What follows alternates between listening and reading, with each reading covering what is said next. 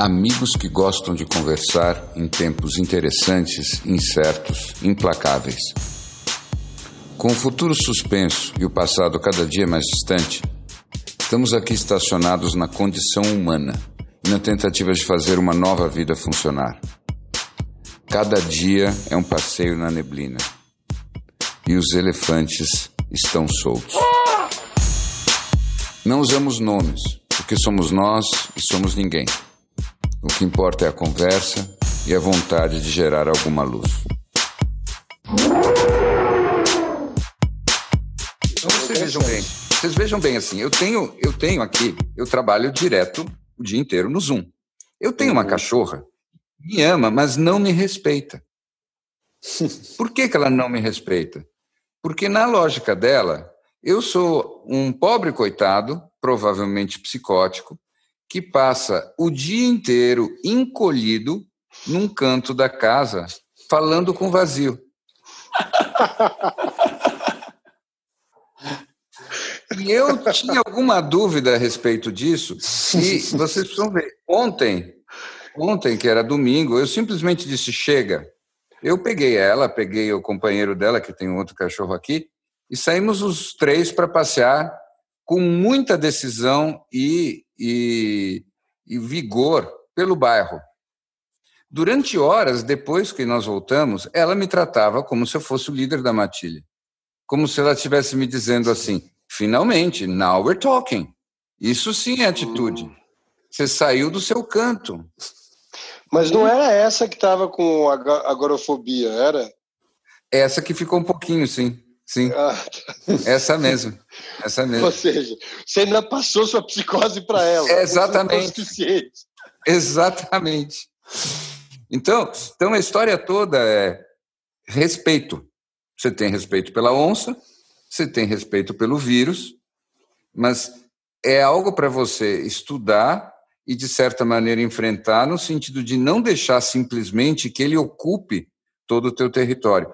Porque ficaram falando para nós do Cuca, Cuca vem pegar, Cuca vem pegar, e todos nós morremos de medo e nos encolhemos. Existe a possibilidade de que a gente tenha exagerado, porque nós pegamos o não saber e transformamos o não saber na certeza da ameaça máxima. Ou seja, é possível, eu não estou afirmando, mas é possível que a nossa cultura, que busca tantas certezas, ela tenha tratado a incerteza como a própria ameaça. E a ameaça e a incerteza são coisas diferentes. Isso é uma capacidade que só o ser humano tem, né? de viver o é. imaginário como é. verdadeiro. E, sobretudo, é, você ter aquela busca quase infantil de certezas e, portanto, ter perdido o treinamento de ter as reações emocionais que a incerteza provoca como algo que envolve um respeito, mas uma energia também. Então, quando você está na incerteza, você se sente inseguro, a tua pulsação sobe, a tua adrenalina sobe. Isso é natural e isso é animal, mas isso não significa que isso é algo horrível. Significa apenas que essa é a energia, a dança do momento. E isso é algo que está acontecendo entre você como ser e o teu ambiente. E eu não acho que você se tornar um mestre zen é você primeiro não sentir nada disso e aí atingir a paz. Eu acho que o jeito de você virar um mestre zen é você pegar essa energia, observar ela, dançar com essa energia, agir de acordo com o que essa energia espera e deste lugar você entender que está tudo certo. Está tudo certo a ameaça, está tudo certo o teu corpo sentir medo e você está lá participando de tudo isso até um ponto em que você é o teu corpo, você é a tua consciência, você é o medo que passa pelo teu corpo, você é ameaça e você é o todo. Aikido. Ou seja, você não tenta anestesiar. Fazer um Aikido. É pegar a energia e convidar ela para dançar. Agora, eu estava pensando aqui, eu tenho alguns, algumas observações. Eu, a nossa sociedade é fruto da educação que a gente teve que a gente que nós tivemos e a, a mesma educação que nós continuamos colocando para os nossos para os nossos filhos e para as próximas gerações, que é uma é uma é um treinamento de da resposta certa. E a resposta certa, uhum. ela pressupõe uma certeza. Então, você acerta, você ganha a nota 10. Você erra, você ganha a nota 0. Né? Então, é uma fronteira uhum. muito clara de hits and misses em que as pessoas passam uma vida sendo treinadas para acertar. Quando você é um super performer nesse sistema, o que você entende é o que você precisa fazer para tirar as melhores notas, que nada mais é do que hackear esse sistema de alguma forma. É, a gente vive num mundo que todo mundo que lidera hoje passou são as grandes lideranças são as pessoas que se deram melhor nesse sistema. Então, eu acho que é impossível a gente poder imaginar que a gente teria alguma reação diferente do que a gente tem. Eu vejo esses os relatórios do, da, da OMS cada dia é uma coisa. Um dia os assintomáticos passam hum. mais, outro dia passam menos. Então, acho que ainda nos próximos dois, três anos a gente vai ter muita, muitas idas e vindas aí. Mas quando você pensa numa sociedade que é a sociedade que a, que a gente está inserido, seria impossível a gente ter uma, uma reação diversa e, e também é compreensível. O que, eu estou querendo uhum. dizer? Eventualmente a gente pode chegar à conclusão que a gente não precisaria ter uma, uma quarentena tão forte, mas eu acho isso um pouco comentarista de replay. já ouvi de muitas pessoas vocalizarem isso. Eu acho que a gente não. Mas a tem... Suécia não fez. Então, e a Suécia está revendo, né? Tem um comitê criminal agora, é... vendo por que, é, que a Suécia. Negócio, né? Cara, por que, que a Suécia aí tem... eu discordo, eu discordo, eu discordo. Calma, mas deixa eu só terminar. Acho que não... A Suécia tem 10 vezes mais mortos do que, do que os países vizinhos. Porque é... saiu de casa 10 vezes mais do que o país vizinho. Então, mas o que eu acho é que a gente tem que ver no, no, nível de três anos se o protocolo de cura vai estar tão mais avançado que na hora que as pessoas saírem. E eu não acho que existe Não, mas não é questão de cura. Nós temos que entender quem são as pessoas que morreram. Isso que eu acho que é mais importante. Importante. Outra, não, acho que não é o tema aqui, a gente ficar entrando na, no, em cima de tratamento e doença, mas tudo que eu li, o mais relevante é você entender daqui a 10 anos se o grupo que normalmente teria morrido com o Covid foi exatamente o grupo que morreu. Independente de quão, quão cedo isso aconteceu. Eu entendo toda a teoria de você não uh, sobrecarregar o sistema de saúde. Talvez por aí tenha uma, tenha é, uma então. visão. Mas o Mas meu ponto mais acho... provável.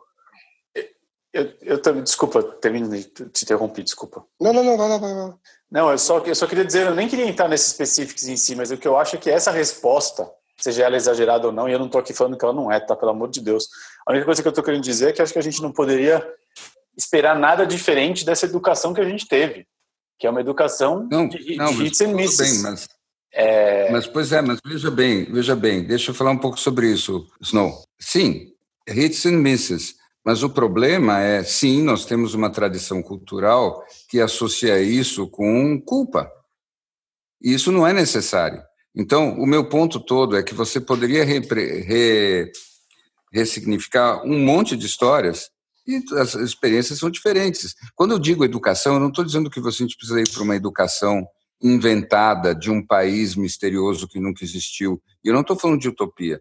Eu estou falando que é perfeitamente possível você pegar uma criança hoje, numa educação familiar, e educá-la de uma forma a considerar os erros e os acertos de uma forma quase esportiva, não necessariamente como algo que envolva culpa ou vergonha. E isso é possível fazer. Então, claro, existe aí uma pressão dos pares, existe uma coisa que envolve que escola ela vai estudar ou, ou como é que os, os coleguinhas vão se comportar, sem dúvida. Mas que é possível, é. Ou seja, nós temos um código de interpretações que é uma porcaria. Agora, esse código de interpretações foi criado por nós e ele é completamente reformulável. É a mesma coisa que você chegar e dizer que, nossa, os nossos computadores todos estão com aquele código velho do Windows, sei lá, o Windows 95. Bom, tudo bem, a gente troca a programação. Isso pode acontecer é alguma coisa que é possível, a evolução está aí dada. O que eu quero dizer é sim, nós temos uma base biológica que ela não muda milênios, praticamente nada. Mas todas as adaptações, interpretações e a maleabilidade que nós temos como ser humano são, são gigantescas. Então, é possível a gente ressignificar as coisas. E é possível, mesmo depois que nós somos adultos, nós reprogramarmos a nós mesmos em cima daquilo que foi a nossa programação infantil. Não é que seja simples, é um exercício, é um exercício que, dependendo do tamanho da tua programação, vai dar um trabalho enorme, mas é possível. A gente se reprograma para reagir de outro jeito. Assim como, como você pode se reprogramar para várias coisas num mau sentido, você pode se reprogramar para um bom. Um exemplo de eu, mau eu, eu acho até que é possível, mas eu concordo aí com o Snow que é improvável que você venha sendo alimentado em cima da, do medo, uhum. treinado em cima do medo e remunerado, remunerado, remunerado, treinado a pensar em cima de medo e no momento em que se depara com a possibilidade de alguma coisa que o ameace, agir de outra forma, a não se sucumbir a esse medo. Não, claro. É, e eu não acho que esse processo de desconstrução você vê uhum. todo o que mudou o mundo depois do 11 de setembro, que foi um uhum. movimento é, que eu acho muito emblemático em relação a essa política de medo. E eu acho que tem gerações, né, essa última geração inteira vem a partir disso e aprendeu a abrir mão de, de uma série de liberdades individuais a partir de uma noção de segurança. É um modelo que funciona desde que o mundo é mundo, mas ele nos últimos tempos, eu acho que ele vem cada vez ficando mais mais singelo e, e aprimorado. E, e, e, não existe uma contraparte de um movimento grande que poderia vir aí, não sei, da psicologia, da educação, do que fosse, para desconstruir esse caminho. Olha, posso dar com um contraponto para isso que você falou? Eu não sei se é desde que o mundo é mundo do mesmo lugar. Então, por exemplo, você, eu já recomendei para vocês aquele documentário Century of the Self. Nossa. Tá? Então, Esse é um a primeira parte Importante. É, a primeira parte dele fica falando do, do sobrinho do Freud e tudo mais, da importância do public relations e tudo mais, mas o verdadeiro tema do, do documentário em quatro partes não é isso. É de como, crescentemente no século XX, a população do Ocidente, para até ser melhor manipulada, foi cada vez mais tratada como criança cada vez mais tratada como criança. Então, você estava falando, por exemplo... então, isso não é contraponto. Não, isso você está reenfatizando. Não, dizer, sim, mas o ponto todo é que, assim, por exemplo, a população americana dos anos 50 teria muito mais dificuldade de se submeter àquelas estruturas todas de, de controle que supostamente estariam lá colocadas para dar segurança para elas, do que a população do anos, dos anos 2000, é isso que eu quis dizer. Ou seja, nós estamos muito mais preocupados com a segurança hoje do que nós éramos antes. Uma criança dos anos 60, ela não é só porque tinha menos violência urbana, ela era criada mais solta. Uhum, hoje em dia, quando você tem uma criança, ela é tratada como se fosse uma coisa de porcelana Ming, e se algo acontecer de ruim com ela, entre além da tragédia em si, os pais são um absoluto fracasso e merecem o, a, a vergonha eterna e a condenação. Então, tudo é feito como se tudo fosse tão delicado e a gente é como se nós estivéssemos esquecendo o tempo todo de como a vida tem um componente que não é nada disso.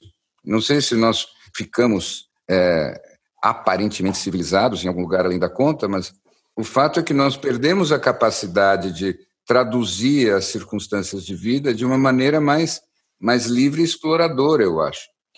Até o próprio sentido de aventura está tá muito diminuído. Eu, eu consigo, obviamente, perceber isso que você está falando, só não consegui identificar qual foi o momento que isso começou a mudar. Você hum. tem algum. Então, eu acho que foi depois da Guerra Fria. Eu, acho... me lembro muito claro da crise dos mísseis de Cuba, né? Como aquilo uhum. impactou a população na época. Foi a primeira vez depois da Segunda Guerra ou depois das bombas, né, de Hiroshima e Nagasaki que houve uma percepção de que realmente o mundo poderia acabar. Uhum. Ou seja, as pessoas estiveram diante da sua ali é, ainda acho que foi uma, é uma referência interessante histórica. Uhum, é, uhum. Qual, você estava me dizendo que que, que é o ponto que você acha que começa a, a, a trabalhar essa? Eu acho que isso começou a mudar. Isso começou a mudar nos anos 90, justamente depois que acabou caiu o muro de Berlim e tudo mais. Você começou a ter ter uma geração inteira que que começou a ver o, o mundo a partir de, um, de uma suposta fantasia de um, de um modelo único e dominante. Então, eu acho que só, só assim, se você, se você chegasse e tivesse que falar, olha, o mundo pode acabar numa, num conflito nuclear. É interessante porque ele continua então, podendo... Então, é a ausência de uma ameaça real. É. Não é só isso, é o tratar... Quando você vê no Century of Self, você vê que nos anos 90 é, começou a ter uma, uma virada enorme em termos de tratar todo o eleitorado e a opinião pública como se fossem crianças. Então você não dá mais más notícias. Isso aconteceu no fim dos anos 80, começo dos anos 90. Então você, ao invés de falar as duras verdades para a população, você começa a não fazer mais isso. E isso passa a ser possível porque não existe um inimigo claro à altura do Ocidente. Então o Ocidente se sente hegemônico e aí fica mais fácil você você lidar com a população fazendo um discurso Disney e empurrando é. os problemas verdadeiros com a barriga. Estava ouvindo esses dias que nós estamos hoje num, muito mais perto de uma crise nuclear real do que a gente estava na, na época dos mísseis cubanos e hoje ninguém fala disso é, e por isso daí a uhum. população tem menos medo. Mas eu acho, eu concordo com você em parte sobre o quanto a gente teve uma relação com a população com a Disney, mas o que a gente vê na, na televisão americana e na cultura americana é uma cultura do medo absurdo, mas não é o medo, talvez, é o quanto você pode ser ameaçado diariamente. Televisão, manchetes todas, tem a ver com, sim, nós somos hegemônicos como país, mas esteja atento porque a ameaça pode estar ali em qualquer lugar. Mas eu. É, mas isso é uma mutação, né? Isso é, é uma mutação posterior. É, Na verdade, eles confia em mim, né? Fazer... Confia em mim como líder, porque eu, eu vou manter você. Mas o que eu queria dizer, que eu estava tentando traduzir porque eu acho que nós todos aqui estamos mais ou menos no mesmo campo, é que eu concordo que eu acho que as crianças, e eu vejo a minha própria geração, já fomos tratados como cerâmicas, enfim.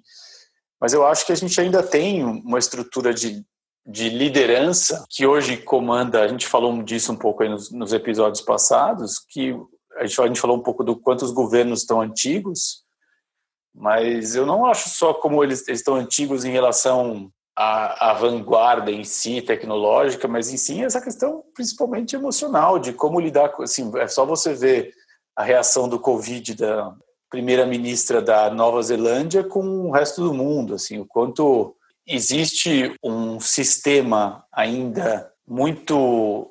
Eu não estou querendo dizer sistema com, aquela, com aquele ranço, mas eu acho que a gente ainda vive os filtros que levam pessoas a carreiras de liderança que passam por, por evoluções longas, que ainda é baseado em produzir pessoas que têm certezas.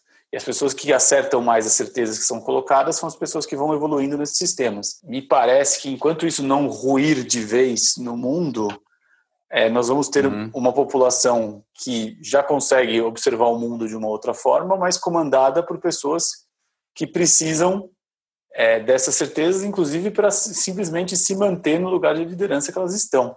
É, e aí que eu vejo uma dicotomia profunda entre o, a, as instituições como um todo e a vida da população.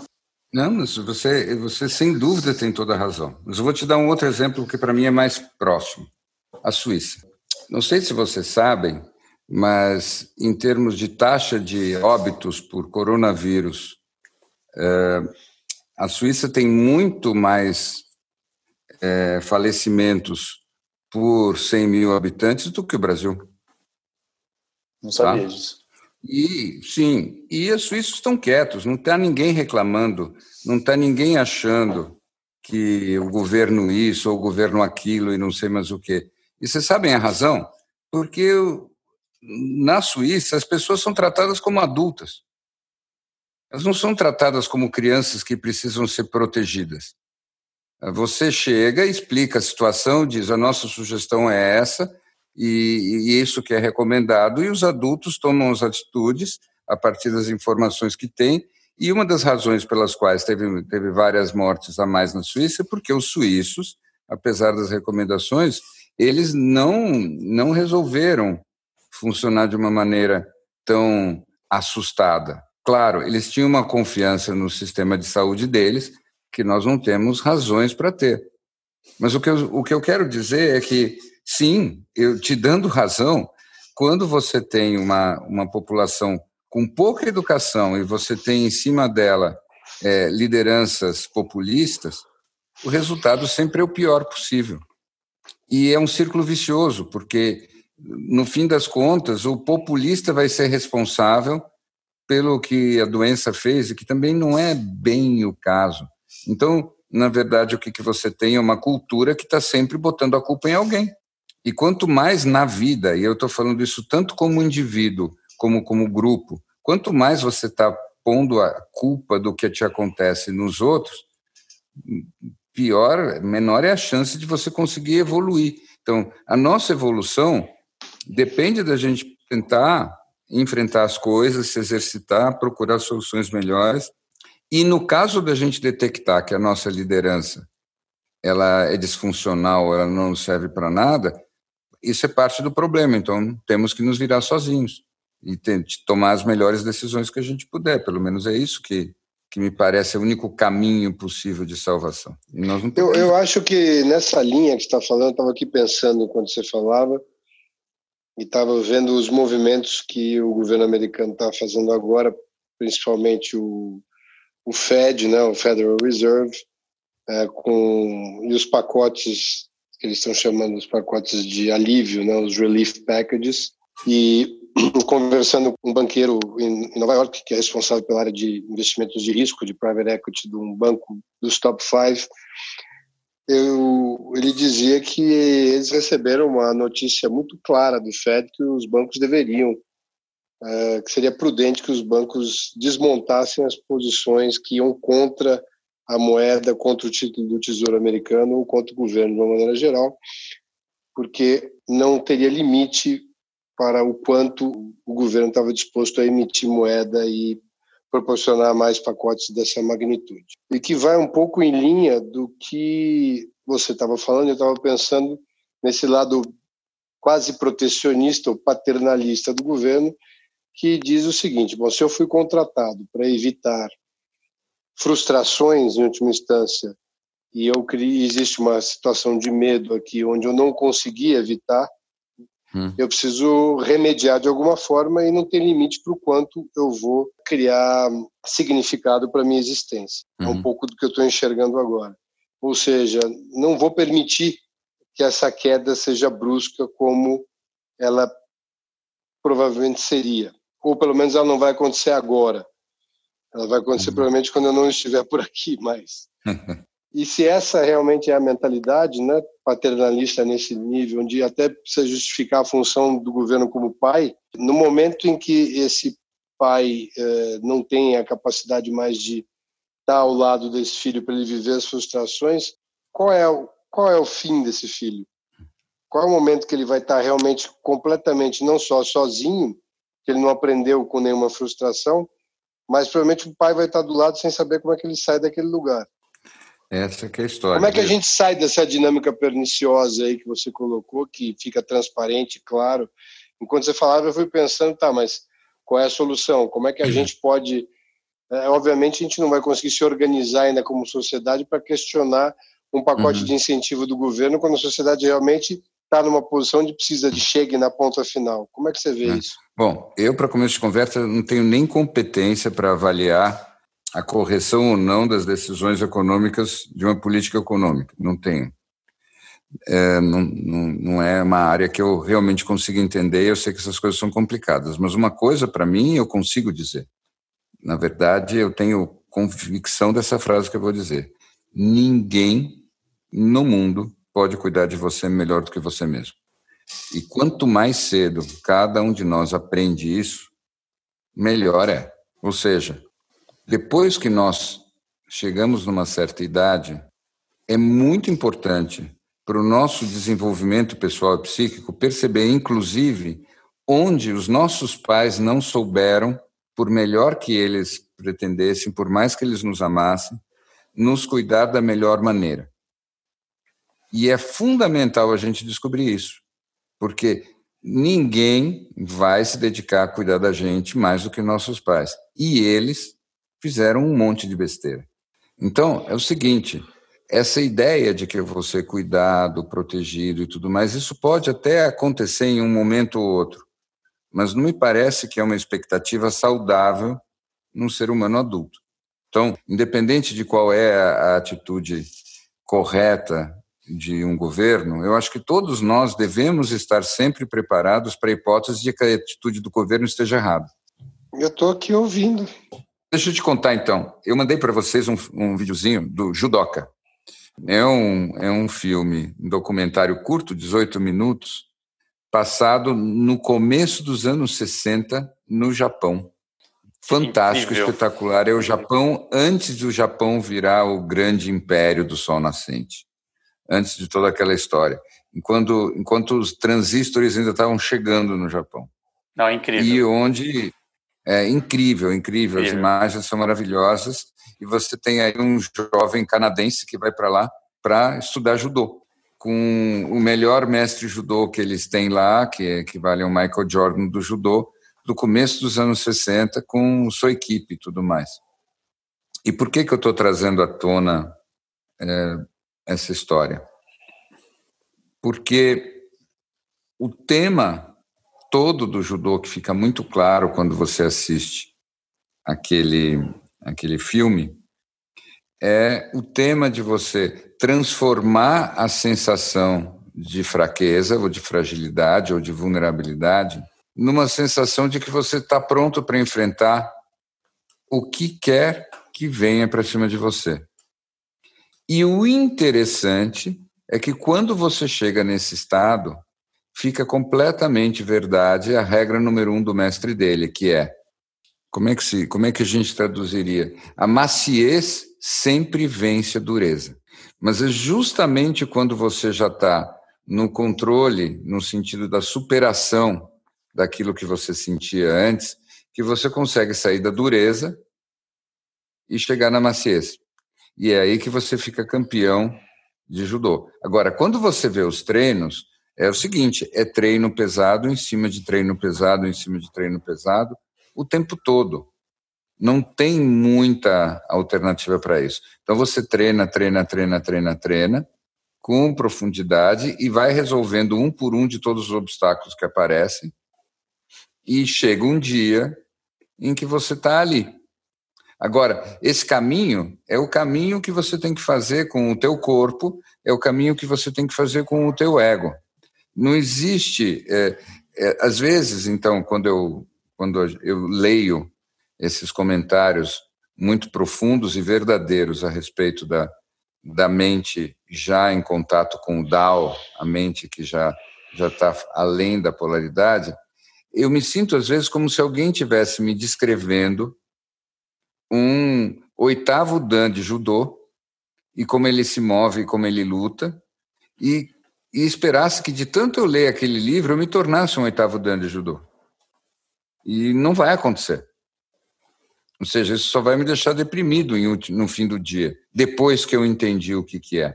Então, quando eu falo que é preciso ter um caminho que nos leve para longe da sensação de vulnerabilidade, de medo, da defesa enrijecida do ego, mas nos leve em direção a essa maciez da pessoa que está já praticamente além da dualidade, isso daí é uma coisa que precisa acontecer passo a passo. Então eu vou dar um exemplo de um negócio muito legal que eu li e que eu queria que vocês refletissem comigo em cima. É justamente sobre o medo. Vocês sabem o povo Mapuche? O povo Mapuche é aquele, aquela etnia indígena do sul do Chile e da Argentina, uhum. Patagônia. Eles são índios, eles são bastante, de uma tradição bastante guerreira. Então, eles demoraram muito a ser subjugados, eles não foram subjugados pelo Império Inca, ah. e eles só foram subjugados pelo exército combinado do Chile e da Argentina no fim do século XIX. Tem uma característica muito curiosa. Quando você conversa com todos os adultos, eles não apresentam a emoção de medo. Então, os caras vão lá, estudam, entrevistam, convivem e tudo mais, e até aquela chamada emoção primordial do medo, que, segundo a tradição, sempre dá uma de três respostas: ou você luta de volta, ou você foge, ou você congela. Uhum. Para eles não se manifesta mais assim. E por quê? Porque a cultura deles, esse é o ponto, hein? Esse é que é o ponto uhum. de ouro. A cultura deles sempre interpreta a emoção de medo e reinterpreta ela como respeito. Então, o que acontece? Quando você tem uma reação de medo, essa reação de medo não vira o medo tal como nós conhecemos, porque o que, que acontece? Eles aprendem desde pequenos que está tudo interconectado e que tudo vivo, ou seja, inorgânico, tem a sua força, tem o seu lugar e tem o seu poder. Então, quando algo acontece de perigoso, para eles, isso significa que eles têm que ter muito respeito com o que está acontecendo. Mas o respeito não dá a mesma reação de contra-atacar, de fugir ou de congelar. O respeito traz uma vontade de estudar, examinar esse negócio atentamente e com cuidado. É uma reação completamente diferente. E é o primeiro povo que eu conheço que não apresenta com o adulto a, a reação do medo. Não é fascinante? Eu acho, eu, eu ousaria dizer que talvez seja o segundo povo. Eu, Quem é o primeiro? Acho que são os espartanos. Oh. A descrição do povo espartano em relação a respeito e medo é muito parecido com essa que você me descreveu agora. E você vê a forma até como eles se posicionavam em combate, até em relação a muitas vezes estarem em posições estrategicamente desprivilegiadas, vinha justamente de uma confiança que era totalmente galgada no respeito.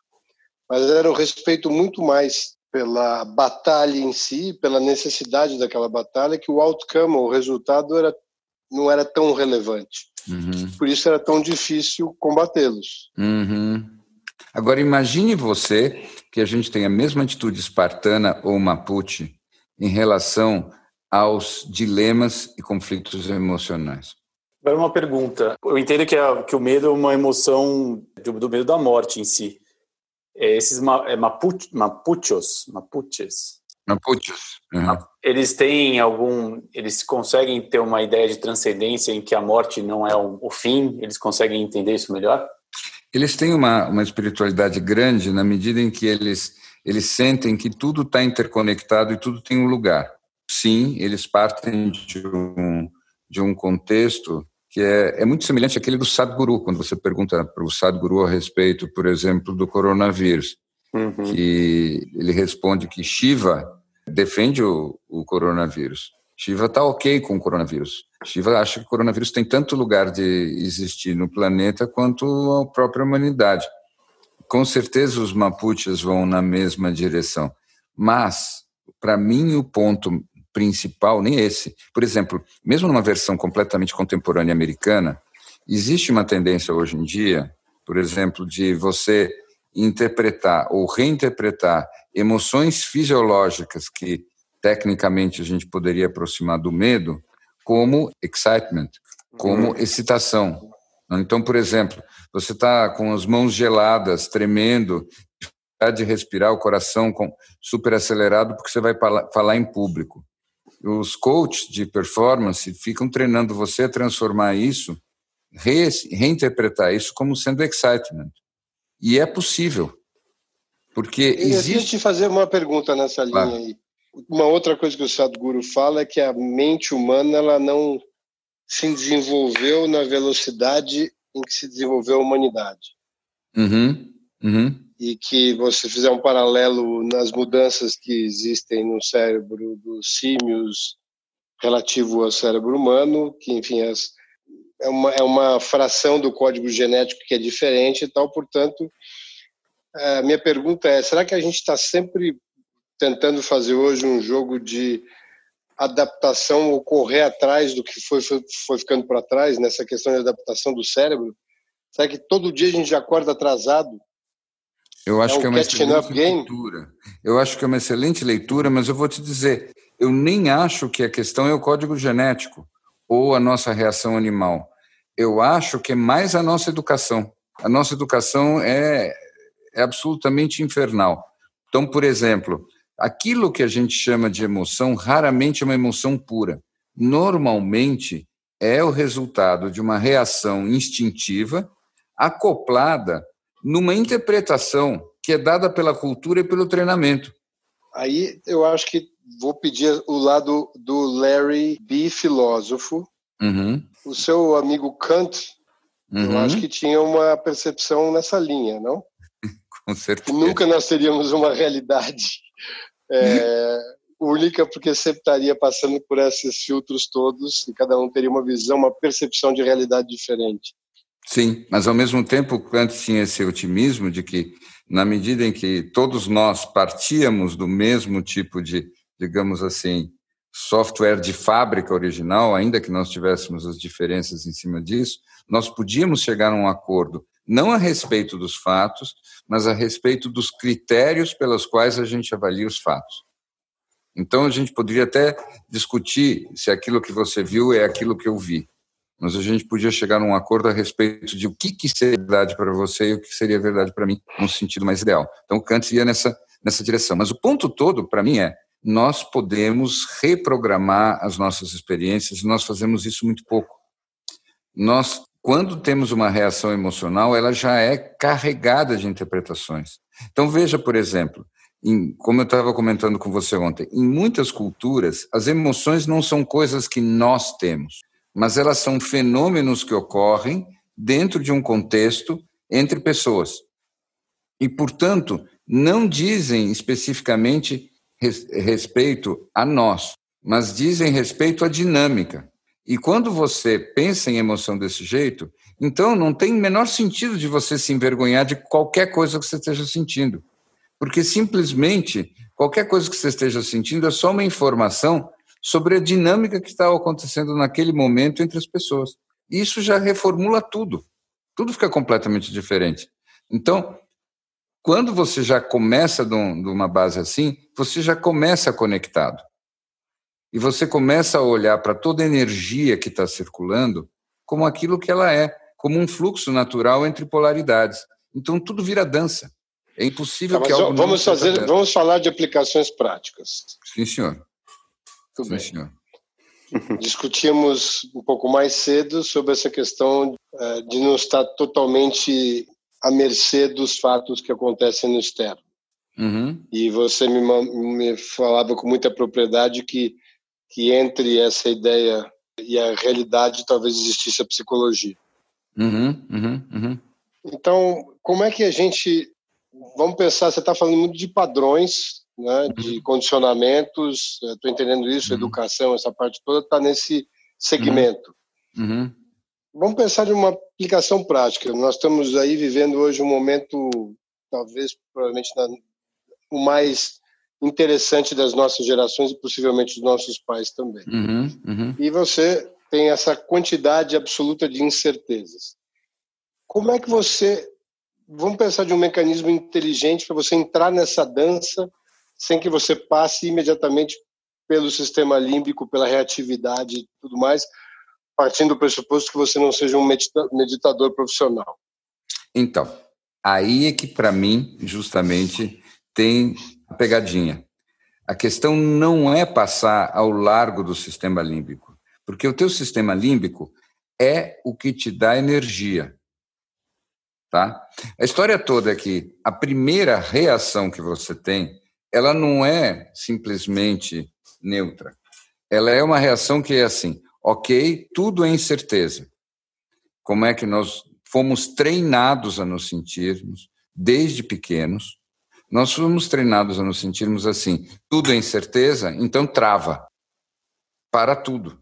Porque a incerteza não é uma boa coisa. Eu só queria. Nós falamos bastante do judoca. Fala, pode falar. Não, posso fazer um pequeno parênteses, porque a coisa que mais ficou do judoca para mim, você sabe o quanto eu sou apaixonado pelo Japão e o quanto eu achei aquele vídeo incrível e eu não consegui expressar o quanto aquele vídeo me impactou. Mas eu acho que é o, o que ele mais me impactou foi pela simplicidade em que ele chega na conclusão de que não existe revelação. There is no revelation. Uhum. É chegar e se você é um campeão, em vez de treinar três horas, você treina seis horas por dia. É, essa frase por si só tem diversas dimensões que a gente poderia olhar. Eu achei incrível é. esse vídeo. Eu... É, eu também acho isso muito legal, porque nos permite, inclusive, entender o que quer dizer isso de a revelação. O que seria ter revelação? Quando você traduz essa história de ter revelação, que depois não tem, no fundo é sempre a mesma coisa. Algo que me fosse entregue e que resolvesse meus problemas. Uhum. Essa história de revelação é uma variante cognitiva do príncipe encantado. Exato. Para as meninas pequenas. Então, é a ideia de você encontrar algo, alguém que pronto, aí resolve tudo, e eu agora entendi tudo, agora eu sei tudo e eu recebi. Quando, na verdade, se existe alguma coisa que é a chave, alguma coisa que, que é a, a salvação, é o próprio caminho de você enfrentar o obstáculo na busca de uma solução para esse obstáculo. Então, cada vez que você vai lá, passo a passo, centímetro a centímetro, dia a dia, esse caminho é a própria é a própria história. Esse caminho é a, a tal revelação. E o que eu queria só comentar no fim é que eu estava pensando nesse tema todo e eu me lembrei num desses descaminhos que o cérebro da gente faz, que eu tive uma colega de faculdade cujo nome eu não me lembro. Ele está na ponta da língua, mas eu não me lembro. O que não é tão grave, porque nós estamos falando de uma época de que eu, da qual eu não me lembro de muita coisa, inclusive de mim mesmo. Mas eu me lembro que ela fazia poemas. E teve um fim de poema que ficou na minha cabeça até hoje, e que eu me lembrei dele hoje. O fim do poema é: Vou fazer judô. Ver se eu mesma me ajudo. E eu fiquei com isso na cabeça. Vou fazer judô, ver se eu mesma me ajudo. E eu me lembro que na época eu achei genial e 40 quase anos depois eu continuo achando. Muito bonitinho. Muito interessante. Eu acho genial e mais genial ainda é ver como funciona a mente humana, que você não lembra o nome dela, mas você lembra as últimas frases. Eu, a memória humana é, é algo espetacular. É... Eu, isso aí abre uma avenida para um papo muito interessante que é o que importa é o que a gente traz para o mundo e não o nosso nome. Ah, não é? Não usamos nomes. Olha quem chegou aqui, ó. Ah! Cara. The hard copy. Ah, entendi. Cara, eu vou te dizer o seguinte: nós devíamos traduzir esse livro. É, eu vou traduzir ele até para exercício. Que livro é Cara, é esse? Devíamos traduzir esse livro. The Science of Enlightenment. E eu acabando, provavelmente não vou poder participar mais dos elefantes nesse plano. É. Porque... É porque você vai estar muito ocupado. Porque assim, Agora... ele, é tão, ele é tão didático em dizer tudo o que a gente tem que fazer que é simplesmente chegar e fazer. É. Eu não conheço esse livro, hein? Ele está aqui porque eu quero, eu quero ele físico, eu vou sublinhar um monte de coisa mesmo. É. É mais ou menos assim, metade da página. E você vai parar de sublinhar e vai dizer: tem que comer essa porcaria. Ele é muito bom. E aí, pessoal, aqui um anúncio daqueles urgentes que tem potencial para mudar o mundo. Demorou, mas a gente está chegando no Instagram. A ideia é ter um canal que a gente possa trocar, bater papo, falar com os nossos amigos que agora já são do mundo inteiro, colocar umas novidades e alguns conteúdos diferentes. Passa por lá, segue a gente, manda uma mensagem. A gente adora receber feedbacks, sugestões, críticas e elogios. A gente ainda está aprendendo, versão beta total. Mas com a ajuda de amigos, a gente tem certeza que vai ficar super legal e vai ser o melhor lugar para a gente se encontrar para trocar ideia. E se você tiver qualquer dica, manda para a gente. A gente adora, inclusive esse anúncio aqui já é contribuição de uma amiga nossa de lá. Segue a gente, pra gente, a gente, a gente ainda tá aprendendo. Segue a gente. Se você quiser receber os próximos episódios dos Elefantes em primeira mão, passa no nosso site e deixe seu e-mail elefantesnaneblina.com.br. E obrigado por nos ouvir até aqui. Até mais.